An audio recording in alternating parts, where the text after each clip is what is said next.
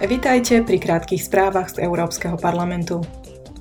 Europoslanci a švédske predsedníctvo Rady EÚ sa včera dohodli, že záväzný podiel energie z obnoviteľných zdrojov v rámci spotreby únie by sa mal zvýšiť.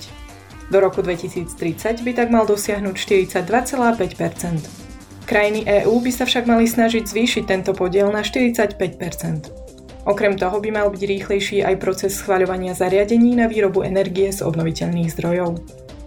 V sektore dopravy by využívanie obnoviteľných zdrojov energie malo pomôcť znížiť emisie skleníkových plynov o 14,5% Na to, aby sa táto dohoda stala právne záväznou, ju teraz musia schváliť parlament aj rada.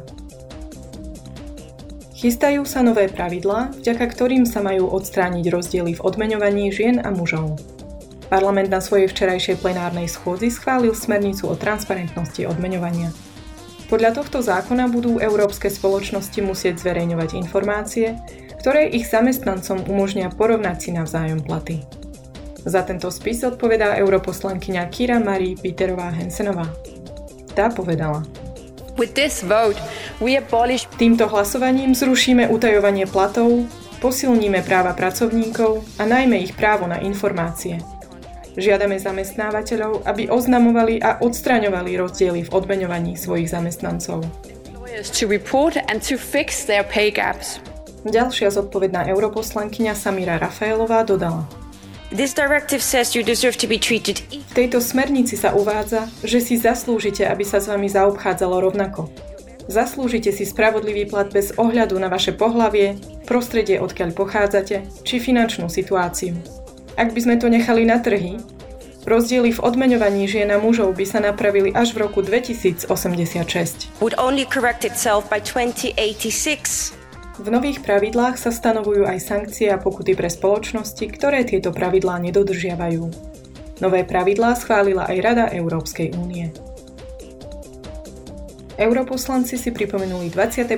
výročie tzv. Veľkopiatkovej dohody z Belfastu.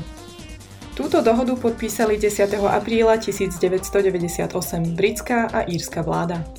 Skončil sa ňou 30-ročný násilný konflikt v Severnom Írsku. Predsednička parlamentu Roberta Mecolová otvorila slávnosť slovami.